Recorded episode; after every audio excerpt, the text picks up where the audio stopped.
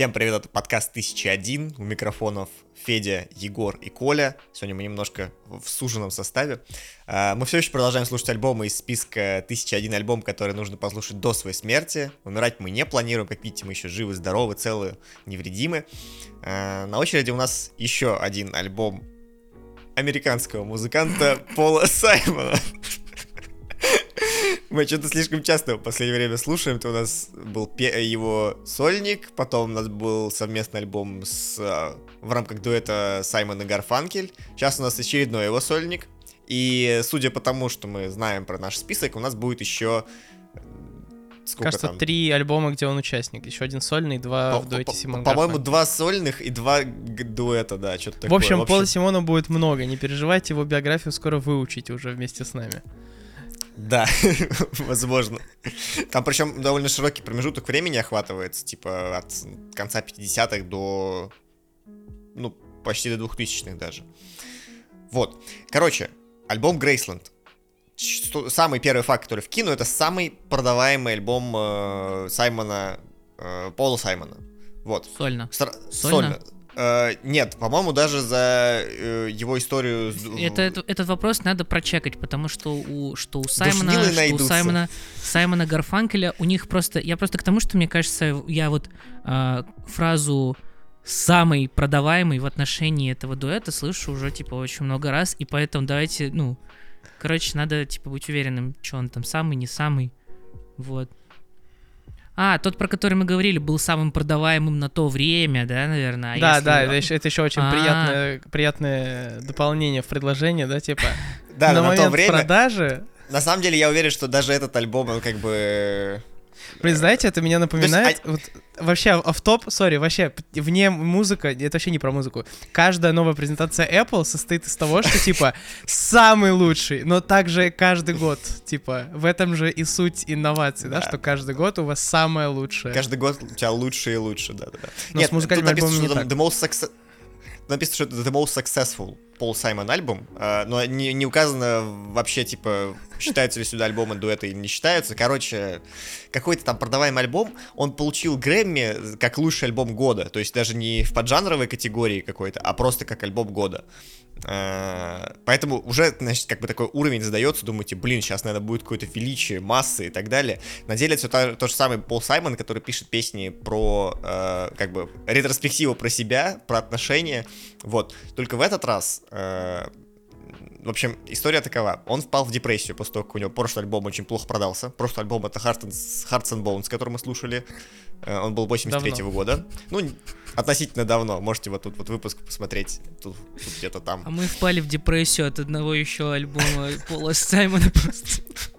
Вот, тогда он, короче, плохо продался. Там у него от лейблов э, не было никаких достойных предложений. Э, от него ушла жена, на самая принцесса Лея. Короче, вообще жизнь у мужика не сдалась. И тут в какой-то момент ему предлагают посотрудничать с начинающей певицей, которая подсовывает ему э, кассету с записью южноафриканских музыкантов. То есть просто кассетка, которая как-то там была записана, через несколько десятков рук перешла, и вот попала к Полу Саймону. Ему очень понравились оттуда э, пару треков, и он захотел, типа, сделать примерно то же самое, что он сделал с э, песней «Эль Кондор Паса», которая вышла с, у него совместно с Артом Гарфанкелем. Э, он хотел выкупить на нее права и просто перепеть. Вот. Но его знакомый продюсер предложил пойти ему дальше и сказал, типа, чувак, тебе же так понравилось, давай запишем альбом с этими группами. Вот с южноафриканскими группами. Believing I had supernatural powers, I slammed into a brick wall. I said, hey, is this my problem? Is this my fault? If that's the way it's... Uh, здесь стоит поговорить, наверное, немножко еще больше о контексте. И вообще это вот к этой теме будет возвращаться много и много раз в рамках обсуждения этого альбома. Это 86 год, ну, середина 80-х. Это период, когда в Южноафриканской республике был так называемый апартеид. Это официальное расовое деление, скажем так. То есть у, у тебя конкретно отделяли черную расу, белую расу, причем черных сильно ограничивали в правах. И это прям такой вот, ну, как бы, наверное, ну, не, не последний оплот, но очень известный э, оплот вот этой вот расовой политики. Все жесткой. еще в 86 году апартеид был. Он закончился в 91-м. Жесть, я думал сильно вот. раньше. Ну ладно. И проблема была с, с как раз с записью этого альбома, что э, в тот момент существовал такой, скажем так, культурный бойкот э, Южноафриканской Республики, потому что, типа, вот мы не поддерживаем э, такую политику апартеида, давайте, типа, не будем поддерживать искусство, которое там находится. Короче, вся эта запись альбома проходила очень тайно. Он туда ездил э, в Йоханнесбург, это столица, нет, не столица ЮАР, но один из крупных ну, городов. Э, крупный, крупный город. Да-да-да. Э, он туда ездил, записывал с локальными музыкантами, записал там э, кучу разных демок, потом их как-то дорабатывал уже в Америке и выпустил. Выпустил альбом. Давайте сначала поговорим о музыке, а потом все-таки вернемся к общественной реакции на все это действие. Че, как вам? Ну, ты очень точно сказал, да, да, начать не знаешь чего, да? Ты очень точно сказал, что вот э, вроде, ну, это эксперимент для него, да, и на самом деле достаточно серьезно для времени, для контекста, но это все еще Пол Саймон, то есть мы очень четко это узнаем. Наверное, это хорошо, что мы узнаем, да, это значит, что у него есть, ну, стиль. довольно простой, да, типа стиль какой-то, способ идентифицировать его, вот. А, это интереснее, чем все, что мы слушали. Достаточно ли это интересно, чтобы я добавил это к себе? Нет. Ну, не знаю. Есть какие-то прикольные отдельные элементы, но это скорее не заслуга Пола Саймона, как артист само по себе, да, э, но это, наверное, история про просто вот стиль, жанр, так скажем, и стилистические какие-то элементы, которые в музыке присутствуют, но я как бы их тоже, в общем, люблю, и поэтому, наверное, им мне нравится. Но в целом альбом, ну, я послушал, ну, не знаю, надоело мне довольно быстро, поэтому ничего хорошего не хочется говорить про него. Uh-huh, uh-huh. На самом деле, здесь можно сказать, что э, альбом, вот он вроде как позиционирует себя как э, такой альбом с большим влиянием э, африканской музыки. Но я бы не сказал, что это прям погружение в какую-то африканскую этнику. То есть это не, это не фолк, это просто поп, в которой как-то были интегрированы элементы э, народ, ну, народной-популярной африканской музыки. То есть это нельзя назвать каким-то там прям, как это назвать, культурным исследованием с точки зрения погружения в африканскую музыку, как мы, например, это делали э, с индийской музыкой на альбоме The Sounds of India. То есть это, это, не, это не настолько аутентичная музыка. Это скорее западный взгляд, такой, некоторые критики, я почитал просто отзывы, некоторые пис... критики пишут, что он как колонизатор, короче, приехал, и забрал оттуда вот все самое лучшее. As if I didn't know that, as if I didn't know my own bed. As if I'd never noticed. Слушай, ну ты пока не сказал слово Африка, мне что-то даже в голову не приходило. Ну вот в целом, да, наверное, это можно сейчас постфактум уже заметить. Ну, у меня, типа, мнение, я, я вот даже не вспомню, как он звучит, этот альбом. Я слушал его там несколько дней назад, и я просто не помню вот вообще он как. Вот, Ты имеешь в виду, что тебе не пришло в голову, что это африканская, с африканскими мотивами было, была работа? А, ну да. А, да. Ага. Во-первых, да, это не пришло в голову. Ну, типа, это в целом можно понять. Я допущу сейчас такую мысль после того, как ты сказал уже.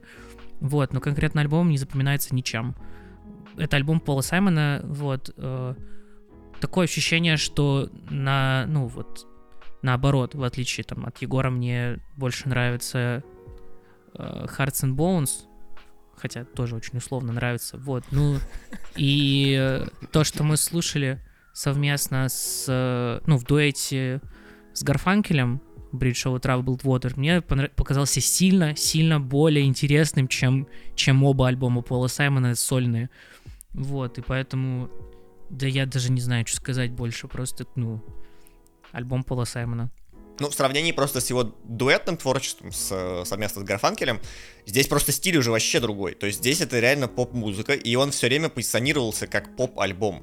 И никогда он не считался альбомом авторской песни. Здесь сделаны вот эти вот типичные для попа приемы, э, когда у тебя идет много повторений, какой-нибудь цепляющий хук, там так далее. Вот эта вот песня You Can Call Me L.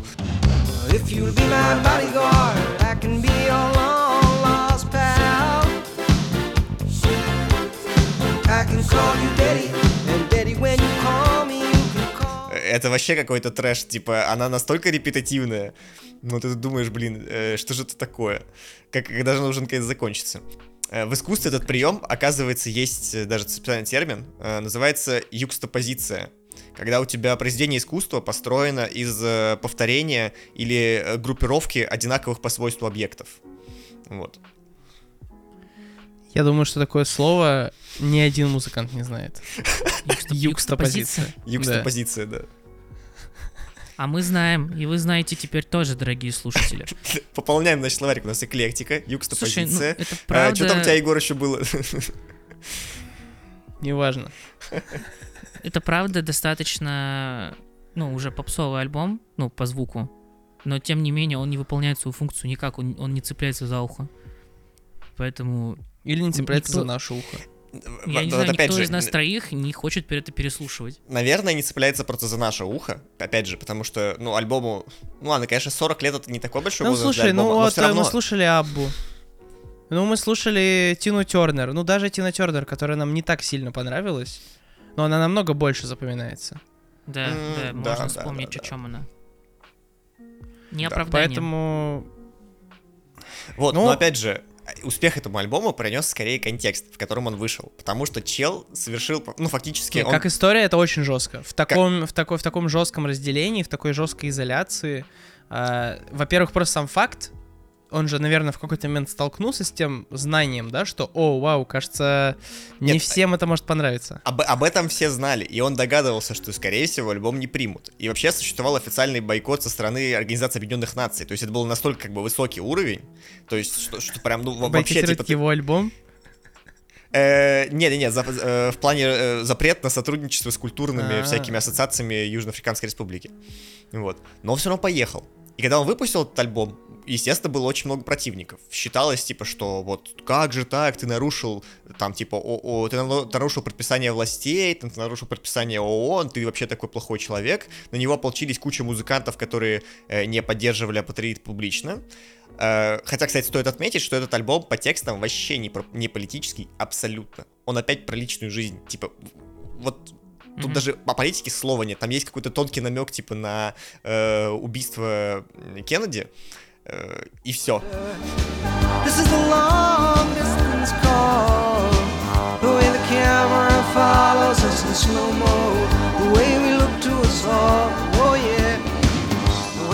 Там даже наша старая знакомая Керри Фишер э, нашла ссылку на себя, что типа там, она ушла, и там была какая-то цитата, что типа она расчесывала э, расческой челку, что-то такое.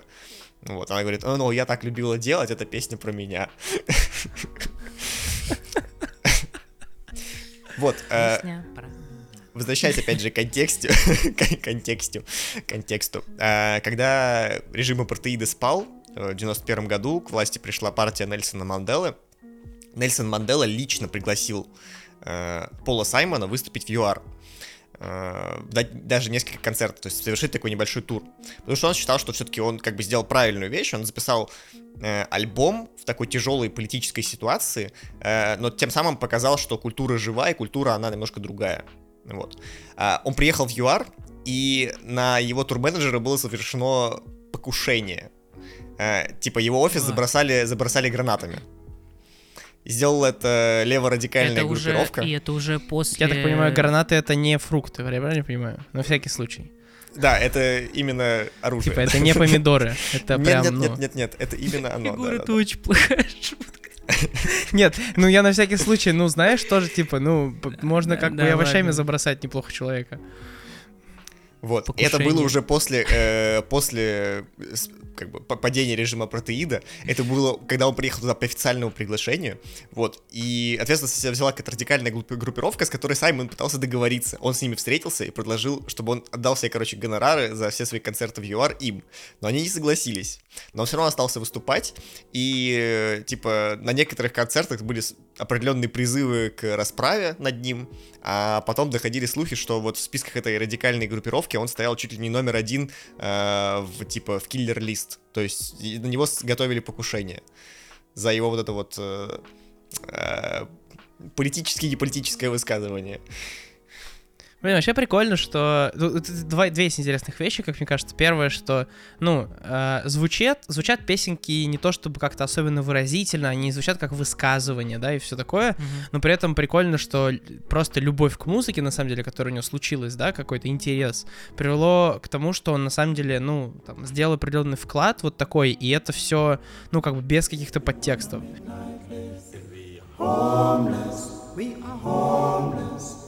The moonlight sleeping on a midnight lake. We are homeless, homeless, homeless.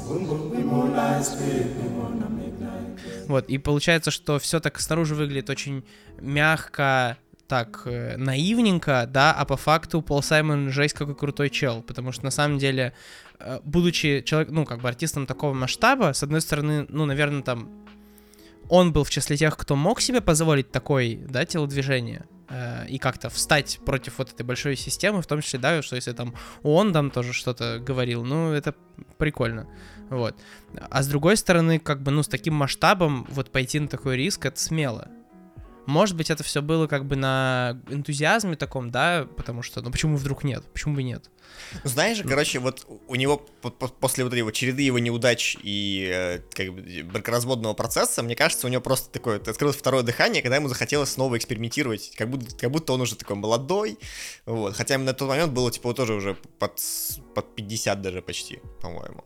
Ну, наверное, мотивы не важны, раз, типа, чел сделал крутую штуку, стал достаточно крутым э, общественным таким актором, вот, и сделал важную вещь в истории как бы какой-то отдельно взятой страны, вот, и...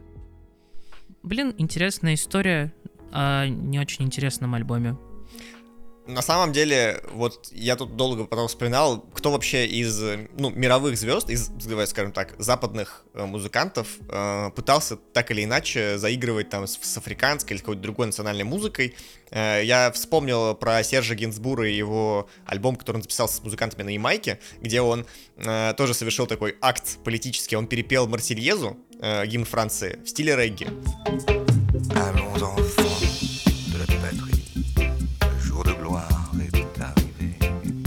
Марсельеза изначально вообще это, типа, военная песня. То есть это там буквально текст, типа, э, к оружию, братья, типа, э, образуйте батальоны, все дела, все дела. А он спел ее, типа, в стиле регги, которая вроде как, типа, песня мира.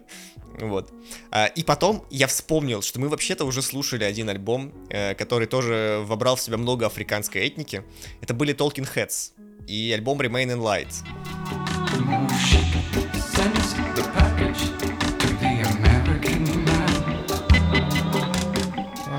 Кстати говоря, да. И там тоже же было много всего вот этих всяких тамбуринов, э, Но джа... там, там было намного выразительнее эта история.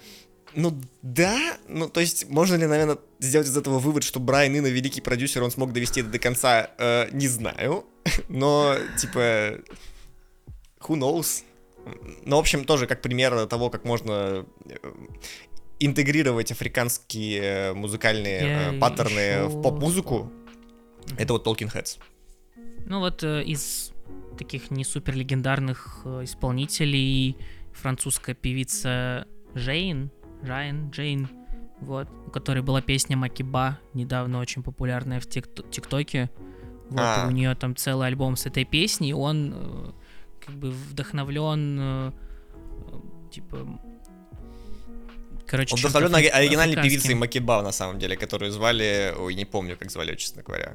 Но да. А, Мирьям, ну, Мирьям она... Макиба. Да, да, да, да. Ну там, видимо, у нее просто корни где-то в Африке.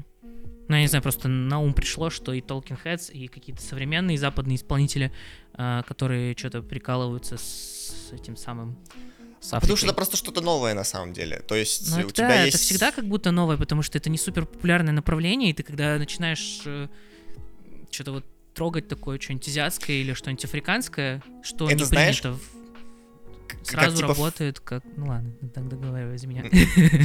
Не, как типа в конце 60-х, э, начале 70-х все угорали по индийской музыке, там типа все, все пихали ситар и так далее. Вот потом в какой-то момент все переключились немножко на Африку. Вот.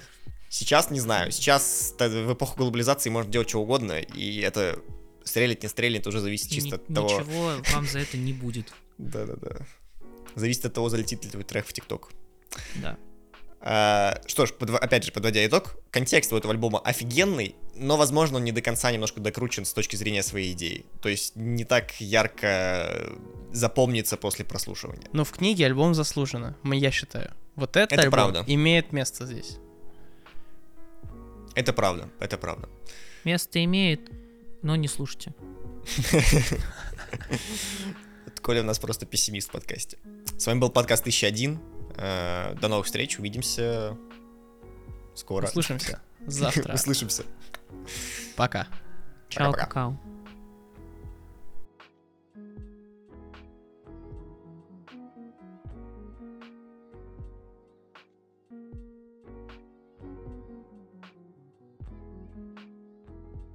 Блин, крутой вообще выпуск получился про Пола Саймона.